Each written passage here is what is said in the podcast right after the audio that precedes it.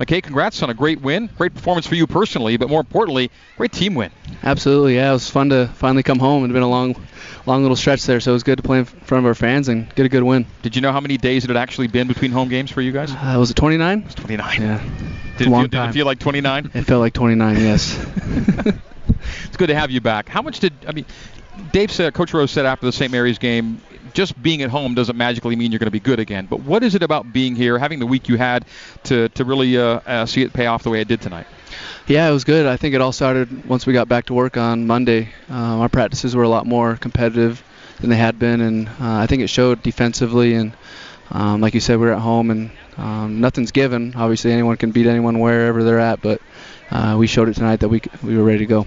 Yeah, really nice game tonight, McKay. I thought you were fantastic, and uh, you get the the starting nod a few games ago, and you played really well in that role. Why do you think uh, the coaches made that uh, decision to go with you, and what what do you feel like you've brought to the team?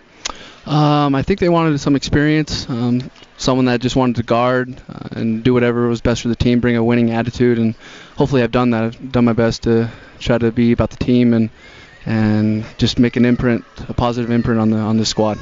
McKay's four steals tonight, tie a career high. His four field goals made, tie a BYU career high for him, and his 37 minutes are a new BYU career high uh, for him as well.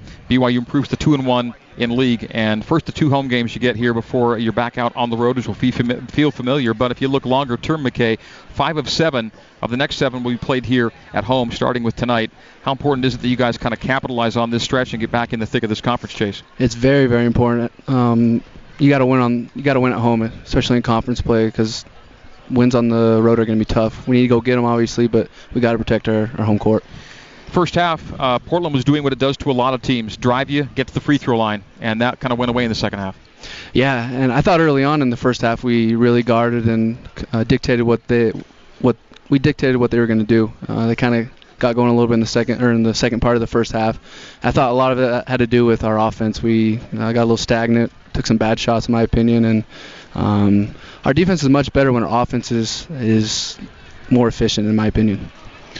Maybe uh, expound on that because you've been around a long time and you've had the team's had some struggles defensively. 56 points tonight. Yeah, you're really locking them down. What what do you think some of the issues have been, and what does this team need to do to be better to have more games like tonight? Um, I think it's very very important uh, if you want to have a good defensive night to start early and make that your um, focus because Division One players, if they get going, can be a very long night. But if you dictate what they're doing early on and make it hard on them, um, over the stretch of a game, they get tired. They're taking shots that maybe they're not used to. And like I said before, when our offense is a lot better and very efficient, I think our defense is a lot better because even if we're missing shots, we're taking shots that we're comfortable with, and we're in better position to get back uh, in transition, get our defensive set. Okay, you guys saw a 19-point first half lead dip to three, close to halftime. So Rylan Bergersen shot he makes right at the end of the half turned out to be a pretty big one. Absolutely, that we needed that honestly. Um, going into the half, we we had no momentum. After a lot of momentum, we lost it, and they got back in it like you said, and we needed that shot. And it made us feel a lot better going into half.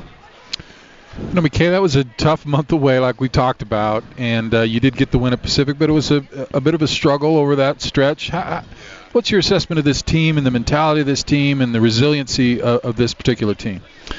I think we've had no choice but to be resilient. There's been a lot of chaos, I guess, for lack of a better term, and both on the court and off. And I think we're doing a great job of just sticking to the process and continuing to go to work each and every day, despite what's happening. Um, that's not in our control.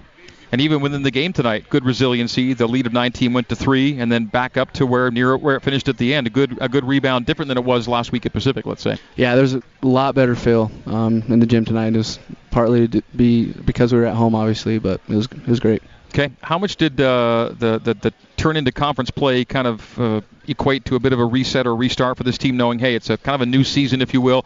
Let's go make a good run here and finish where we're used to finishing here. Yeah, there, no doubt about that. You have to kind of start over. It doesn't matter. Even if we won every game before conference, it doesn't matter. You got to start over, reboot, and um, lock in. Okay, okay. Uh, stay locked in for Santa Clara on Saturday. Congrats on the effort tonight, and uh, good luck on the weekend.